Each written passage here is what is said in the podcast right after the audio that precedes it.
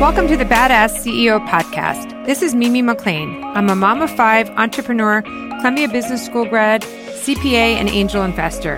And I'm here to share with you my passion for entrepreneurship. Throughout my career, I have met many incredible people who have started businesses, disrupted industries, persevered, and turned opportunity into success. Each episode, we will discuss what it takes to become and continue to be a badass CEO, directly from the entrepreneurs who have made it happen. If you're new in your career, dreaming about starting your own business, or already an entrepreneur, the Badass CEO podcast is for you. I want to give you the drive and tools needed to succeed in following your dreams.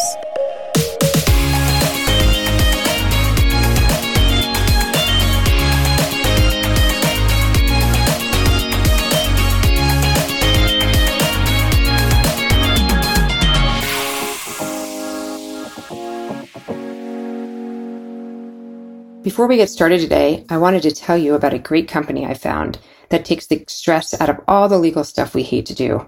CorpNet helps me out with all my incorporation documents, trademark searches and filings, and keeps me compliant for state and federal filings. CorpNet makes it super easy and is reasonably priced. I even have my own CorpNet representative to call on when I have questions. I wish I'd found this company sooner. I would have saved money and slept better knowing that I filed all the right forms for my company. To learn more, go to the badassceo.com forward slash corpnet. Dr. Kathy Bloomgarden is the CEO of Ruder Finn, one of the largest independent communication consultancies in the world. Ruder Finn was co founded by her father, David Finn, in 1948 in New York City. In more than 30 years of experience, Dr. Bloomgarden has developed communication programs to help shape and enhance the reputation for clients including Citigroup, PepsiCo, Cisco, and Microsoft. Under Dr. Bloomgarden's leadership, Ruder Finn opened up one of the first global communication offices in China over 25 years ago, which has grown to eight offices in the region. Dr. Bloomgarden has also overseen the growth of Ruder Finn Innovative Studios, which is one of the industry's largest dedicated digital teams with expertise in online presence and reputation management and the development of insights and data analytics. Dr. Bloomgarden has recently been named PR CEO of the Year by PR News PR Platinum Awards. To get your top 10 tips every entrepreneur should know, go to thebadassceo.com slash tips. Kathy, thank you so much for coming on today. I really appreciate it. I first want to congratulate you for getting PR CEO of the Year by PR Newswire.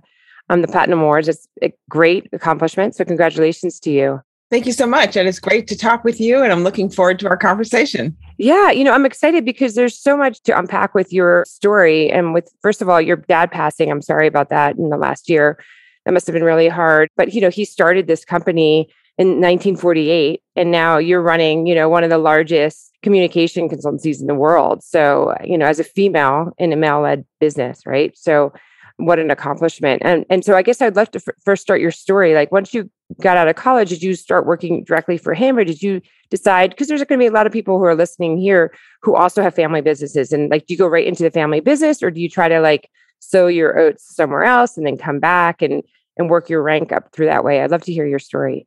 Thanks, Mimi, and thanks for your kind word about my dad. Um, you know, I mean, thankfully he lived to be 100, and the firm, you know, Ruder Finn was one of the first PR agencies. So it's been great to really have this legacy and responsibility of bringing a communication consultancy to a new level at a moment in time, when, which is so important for communications.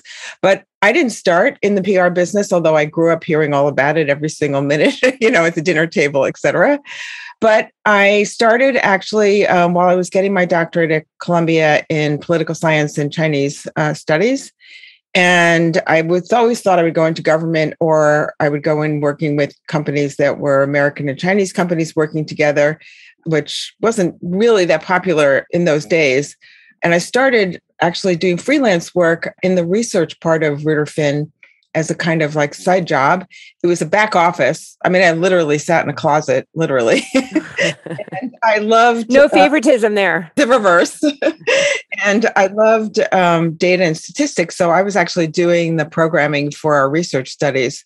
And you know, I just really discovered in in working on these big research reports that there was more beyond the math, you know, and it was really about problem solving and and looking at you know sort of big picture questions and that there was sort of really a lot of fun helping companies sort of look at a problem or and try to really figure out together how you could find a really interesting solution to that problem. So i kind of segued then at that point I worked for a couple of years and just finishing my doctorate and and thinking about what I wanted to do next. And then I discovered that I really loved communications. I love people. I'm an outgoing, you know, extroverted kind of person. So um, I little by little started thinking about joining Ruder Finn. Oh, that's great. And then, so when you when you enter in there, did you like start from the bottom and work your way up, or how, how does that work? Yeah, I definitely started from the bottom. I wasn't um, entirely embraced with open arms. you know, the founder's kid is, is coming wasn't wasn't actually something that was planned or or you know something that everyone was feeling great about. So I started in two really again since I started in research I worked in the research organization, which was actually a separate unit for, for some time. And that became a very important part of our business as surveys, polling, you know, insights um, were increasingly something that we used in order to understand the communication environment. So it became increasingly important. And then I actually raised my hand and said there were two areas that I was personally interested in that I that we at that moment had no presence in. One was opening offices in the China market, and everybody thought, you know, what a stupid idea. But I really pushed hard on that and finally got the okay to do so. And that was really somewhat of a challenge to make people understand that there was a really important market opportunity and a lot of collaborative interchanges in terms of sharing of innovation and other kinds of things that were coming as China started to transform. So there was the experience of believing in something that you really wanted to do and really having to convince people around you that it was worthy of the organization really spending time and resources in order to develop a new market. And the second area that I was particularly interested in that I started was the healthcare part of our business.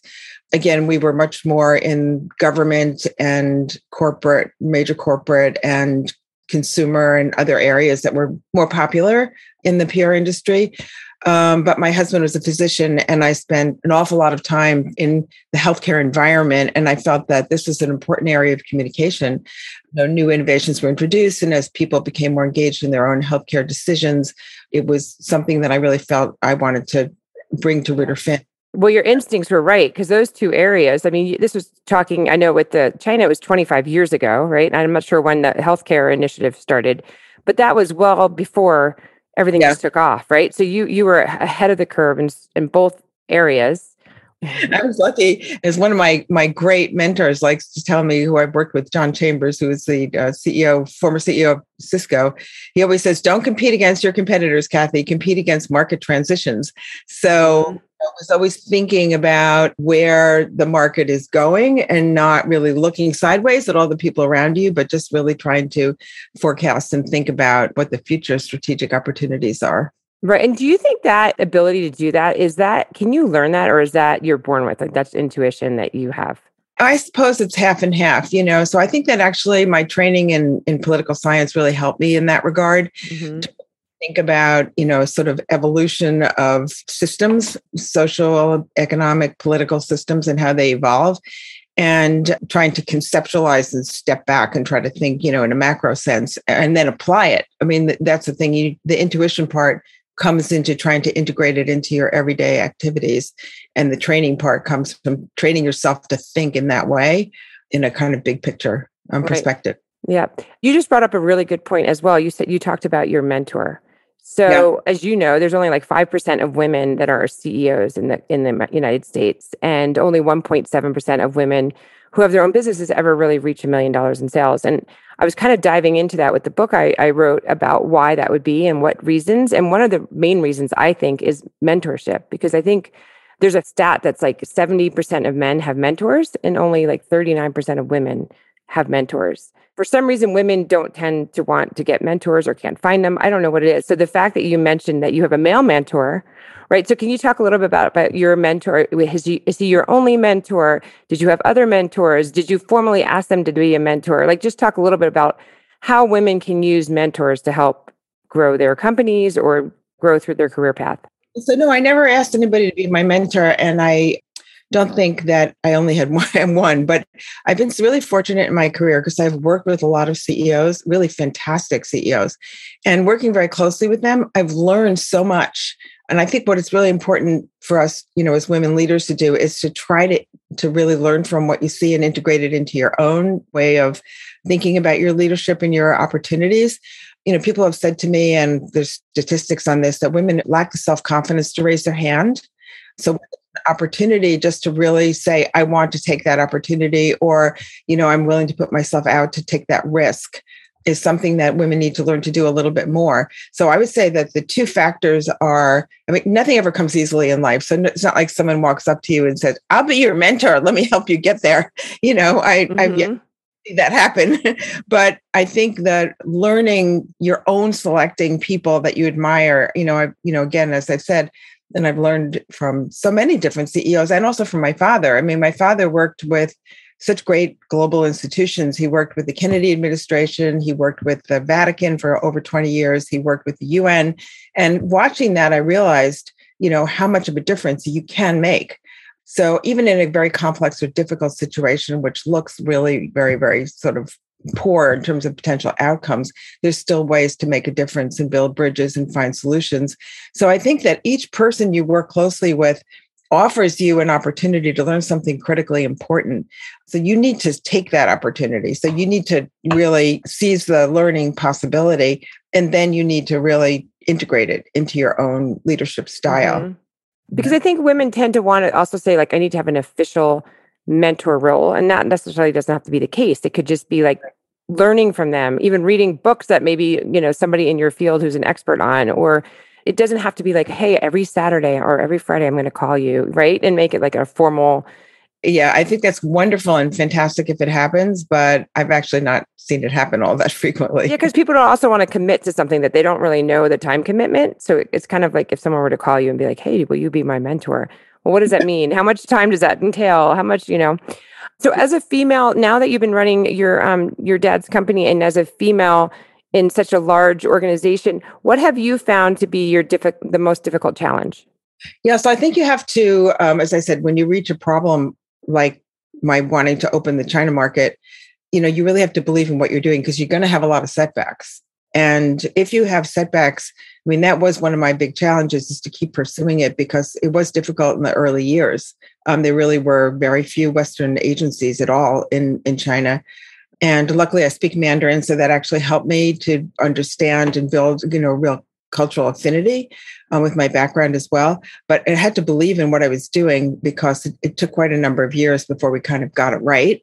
And now we have fantastic organization in China. We're one of the largest. We have several hundred team members and great leadership. And I think it just really proves that be passionate, believe in what you're doing, be dedicated, roll up your sleeves and just stick to it. And you will ultimately be successful. Mm-hmm. No, true. And your, I mean, employees are pretty much the basis of your your business. And a lot of CEOs I talk to, one of their biggest pain points is managing employees and finding the right people and and keeping them motivated and keeping the community, especially now that we've been online and mm-hmm. not in our offices. Do you have any suggestions to that? Because obviously you have it figured out because you have such a large organization. Yeah, well, I think um, the great resignation, as we call it, is one of the big challenges facing people today. It's facing everybody's actually struggling with it. And what we have to do is rethink, as we've all been talking about, you know, how we constitute the workplace. And people are very uneasy and uncertain, and it's an uncertain environment, you know, whether it's the question of the pandemic, whether it's inflation in the economy, whether it's Ukraine and political situation, the stock market volatility. There's so much that's uncertain today. And so people just feel uneasy. And we've all heard about this kind of mental increase in mental anxiety that people are experiencing and the increasing rates of that.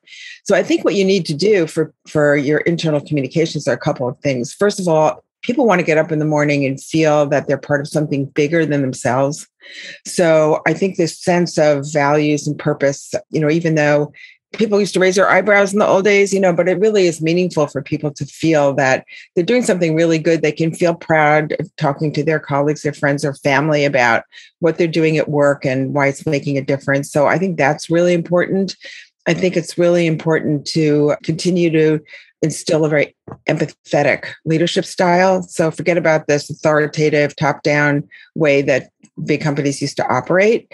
People want a caring environment. They really want to be in an environment where the culture is, you know, of empathy, authenticity, etc. So I think that's been a real shift. I think that communication has also increased. You don't need a newsletter once a month that will tell you about you know what's happening in the company you need much more frequent dialogue and exchanges than we used to have within companies so the the whole internal communication work stream has changed and much more important to CEOs so it's not just HR please do that it's become part of you know what a CEO's mandate is and what they feel very intensely I'm part of the Wall Street Journal CEO Council, and we were having one of our work our breakout sessions. And my question to the head of P&G was really, you know, you're so well known for your customer insights. How have you changed or adapted with respect to the internal communications? And, you know, he was very, very vocal about spending his own personal time now very heavily on internal communications and communicating with employees. And I think that, you know, an iconic company like that is just representative of what the shift has been. So I think that those are really, you know, you can you can really segment your focus on this new leadership style, this new commitment to restating and making a sense of purpose for people. And then finally, an increased communication that helps people to stay in touch. Have you had to be more vocal, like online, and do more like weekly, monthly meetings in touch with your employees? Yes, we have. We we started since the shutdown. We started weekly town halls, which we have every Friday. Uh, we'll have one today, and uh, it's made a big difference. People really enjoy it. The last piece that I think is important for addressing this great resignation is this sense of fun. You know, people want to have fun at work. It's not like they can come to work anymore and just you know do their emails, achieve their goals, tick off their tasks. You know, they really want to be part of a community. They want to have fun together. Can you give an example of what you've done at your company to create fun, especially online? Yeah, so we've actually had yoga classes. We've had our UK office has cooking classes. They also had a, hat competition. You know, the, the, you know the UK is fantastic. There's our office has the best sense of humor, and so we try to do a little bit of that in our town halls, which brings everybody together. When you laugh, you open up in a different way Yep. Could be like bring your pet to work day on Zoom. Are you actually in in person now or are you still um, virtual? We're still virtual. Um, New York City has been slow to return around the world. I mean, our China offices are all back and have been for many months, but in the US and the UK start, is coming back now. Mm-hmm. India's back a couple of days a week, et cetera. So it's it's um, you know very uh, let's say segmented, uh, but we are planning to come back hopefully just after our the spring break. Oh, good. So we haven't touched on your other. You're obviously very innovative, and you also um, started or overseeing the growth of your Ruder Finn Innovative Studios. And so, can you talk a little bit about that? Like, when did you see the trend? Like, I need to bring digital in house and make it a part of our business and kind of gain that market share as well. So we actually started thinking about this now a couple of years ago, and you know, as I said, my early entry into working with Finn was in the data and statistics area. So I always really loved the, you know, watching that carefully.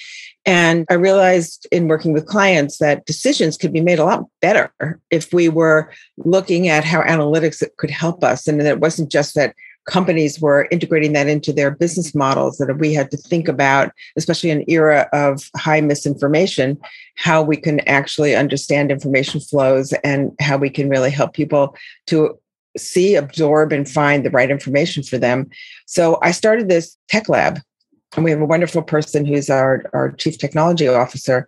And we started a tech lab, which was really focused on not only making sure that we were offering the best and emerging technology tools to our clients, but that we always knew it from the startup community, like what's coming.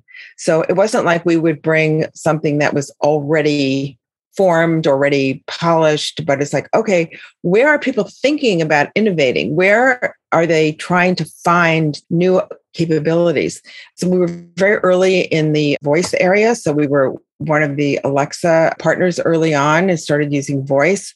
We're now looking at NFTs, and also the metaverse and all these new kinds of things. So I think that we're really trying to stay on, in touch and enter into areas where we feel uncomfortable. It's like make ourselves uncomfortable so that we push ourselves and our boundaries. And I always tell my clients, like, I want to push you to a point where you say no. If I don't make you say no to some things, then I have made you think differently. That's so great. that's fine for you to say, Kathy, that's totally not something that I want to do. And I was like, okay, now I've succeeded oh, that's good. I love that. I've never heard that before. So that's um, that's a good way to look at it and adapt to that. Okay, so I think the hardest part of starting a business is getting eyeballs and getting customers, and that's where you would hire a PR firm to bring on and and help you grow because it really is like we're all competing off of the same eyeballs online on social media and whatever. So, is there any advice from the professional that you can give a startup who definitely might not have the money to get a proper PR firm since it is expensive, what they can be doing out of the gate to kind of grow their company organically and virally, most cost efficient? Yeah, so a couple of things. First of all, differentiate yourself. You know, make sure that people understand why they should pay attention to you.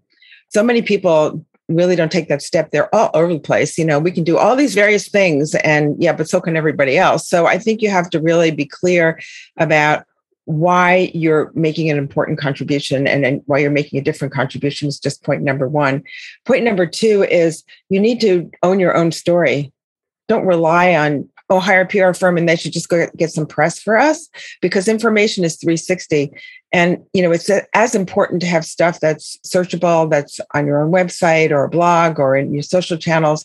It's just as important to have social channel activity as it is to have coverage in the paper itself. And I always, you know, say to people, ask your kids, ask your friends, ask your family, are they getting their information mainly from sitting down and opening the paper? And I can tell you the answer is no. None, mm-hmm. nobody like zero. so take that in as a as a way for you to go forward in terms of creating your own story, telling your own story, and making sure that you have ongoing sustained content that flows out. Because you know, someone calls me, develop a communication plan for us, and we want you, you know, we want to be in the New York Times. It's like, how many times can you be in the New York Times? It's not enough. Even if we were to get you in the New York Times once, you know, you're not going to capture enough eyeballs on a sustained basis for anybody to remember who you are or why they should engage with you. So we have now this 360 perspective that you have to embed into your way of thinking. All those channels are equally important and need to really need to be leveraged. That's great.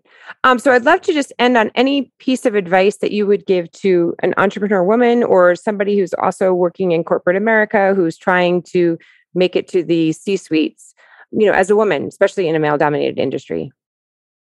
Yeah, so I think that the most important thing, as I said, is first of all, raise your hand. You know, if you're you have an idea about what you want to do next, and believe in yourself, be um, confident that you're able to raise your hand and that you can do a really good job in that in that position. And then lastly, be really passionate and determined. You know, once you get there, and don't be afraid to take lateral moves you know the more you build your capabilities the more you're going to be seen as someone who really can be helpful in terms of rising up the ladder. So many people are just no i want to go from this position to one step up to one step up you know and, and i think that you have to be really flexible and adaptable when you think about opportunities.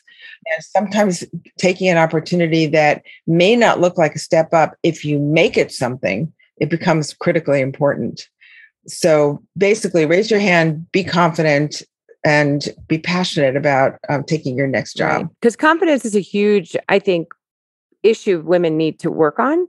Um, we we definitely are we we try to make sure we're perfect and we're over you know we, we don't um, think of ourselves that we can do that job. Like we always undercut ourselves whereas i think men tend to walk into a room and think they know more and we think we know less. And we might even know more than they do but we just assume we know less right? So i think being un, you know not confident is is hard for women. But this has been amazing. I appreciate your time and i thank you so much and i'm just in awe of everything that you've done and how innovative you've been over the last 30 years as you've been working um, with your dad's company. So thank you so much. I really appreciate it. Thank you mimi. It's been great to to talk with you and um, you know really appreciated it. Had fun. Yes. Congratulations again on your award. Thank you so much. Okay, take, take care, care. bye-bye. Bye Thank you for joining us on The Badass CEO. To get your copy of the top 10 tips every entrepreneur should know, go to thebadassceo.com forward slash tips. Also, please leave a review as it helps others find us. If you have any ideas or suggestions, I would love to hear them. So email me at mimi at thebadassceo.com. See you next week, and thank you for listening.